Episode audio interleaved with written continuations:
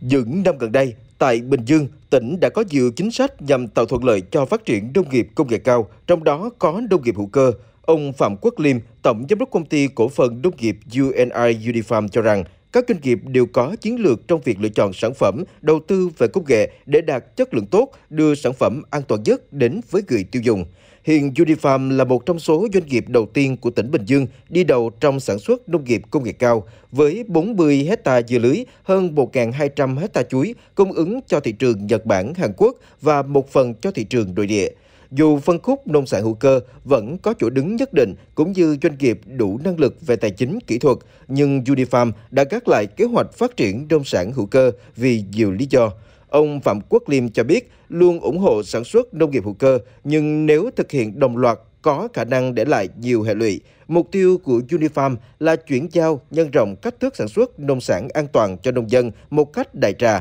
nhằm mang lại sự hài hòa về lợi ích. Là bây giờ cùng nhau chúng ta chỉ nhau cách làm rau an toàn, chúng ta nhân rộng ra, đó, minh bạch rõ ràng đàng hoàng, làm sao để ờ, anh nông dân thứ rau an toàn và các anh tiêu dùng cũng ăn được rau an toàn nó như thế. Chúng ta làm tốt cái bước một thì chúng ta sẽ làm tới bước hai. Rồi bây giờ chúng ta hô hào nhau, chúng ta là hữu cơ. Như vậy vô tình chúng ta cố gắng chúng ta cổ vũ cho một cái nhóm rất là nhỏ đó, và chúng ta bỏ qua một cái lớn và cái lớn đó mới là quan trọng. Lý giải vì sao nhiều doanh nghiệp hợp tác xã vẫn tiếp tục duy trì sản xuất theo Việt Gap, Global Gap và chưa đẩy mạnh sản xuất nông sản hữu cơ phục vụ cho nhóm đối tượng có nhu cầu cao. Ông Nguyễn Ngọc Luân, Giám đốc Hợp tác xã Nông nghiệp Lâm Sang, tỉnh Đồng Nai cho rằng, khuynh hướng nông nghiệp của khu vực Đông Nam Bộ và Tây Nguyên trong tương lai là nông nghiệp sinh thái, trong đó nông nghiệp hữu cơ là một phần quan trọng của hướng đi này. Trong khi tâm lý của người tiêu dùng vẫn còn e ngại với khái niệm sản phẩm sản xuất theo hướng hữu cơ, thì vấn đề quan trọng là năng lực của nông dân cũng như thị trường hiện nay chưa đủ lớn để nhà sản xuất toàn tâm toàn ý cho lĩnh vực này. Ông Nguyễn Ngọc Luân nói. Có thị trường rồi thì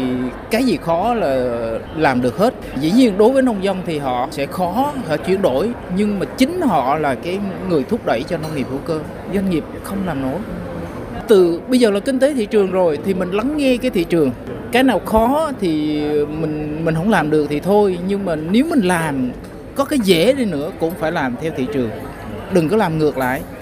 Hiện nay, mức độ hiểu biết của người tiêu dùng về chất lượng nông sản và thực phẩm đã cao hơn. Họ luôn có sự đề phòng và nghi ngờ với các sản phẩm nông sản trên thị trường, dù cho đó là những sản phẩm của hợp tác xã doanh nghiệp đạt chứng nhận Việt Gáp hữu cơ được phân phối vào các kênh tiêu thụ hiện đại như siêu thị, cửa hàng tiện lợi. Do vậy, để tạo niềm tin cho người tiêu dùng, doanh nghiệp và người nông dân khi sản xuất nông nghiệp phải làm thật, làm đúng chất lượng nhằm phát triển và tồn tại bền vững. Để làm được điều này, các bên liên quan phải cùng nhau vào cuộc từ nhà nước, doanh nghiệp, hợp tác xã đến người nông dân. Theo ông Nguyễn Quốc Dũng, Giám đốc Công ty Cổ phần Bảo vệ Thực vật Sài Gòn, việc liên kết với nông dân để tăng quy mô sản xuất nông nghiệp đã được nhiều doanh nghiệp làm, nhưng rất ít người thành công do không kiểm soát được chất lượng sản phẩm cũng như chưa thay đổi được cách làm manh muốn của nông dân, nhất là thói quen sử dụng thuốc trừ sâu, phân bón, qua kinh nghiệm hỗ trợ nông dân phát triển phân khúc này, theo ông Dũng, từng chủ thể tham gia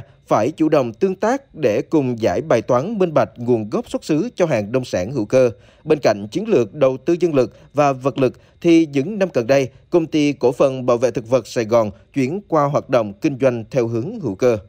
Để thực hiện chiến lược chuyển đổi này, công ty liên kết với các cơ quan quản lý nhà nước, các tổ chức xuất nhập khẩu nông sản liên kết với các hợp tác xã chuyên canh cây trồng địa phương để phục vụ cho xuất khẩu, phối hợp tham gia các đề tài liên kết với các nhà khoa học nhằm hướng dẫn người nông dân thực hiện quy trình sản xuất an toàn, tiết kiệm và hiệu quả. Hiện nay, nông nghiệp hữu cơ chỉ chiếm thị trọng nhỏ trong nền nông nghiệp. Nhiều ý kiến cho rằng không nhất thiết tất cả đều làm nông nghiệp hữu cơ mà chỉ thực hiện một phân khúc nào đó. Còn lại quan trọng nhất là cần đảm bảo sản xuất an toàn, tuân thủ quy trình, được chứng nhận đầy đủ, sử dụng đúng liều lượng thuốc bảo vệ thực vật, Quan trọng hơn, để xây dựng thị trường cho nông nghiệp hữu cơ bền vững, rất cần củng cố lòng tin của người tiêu dùng.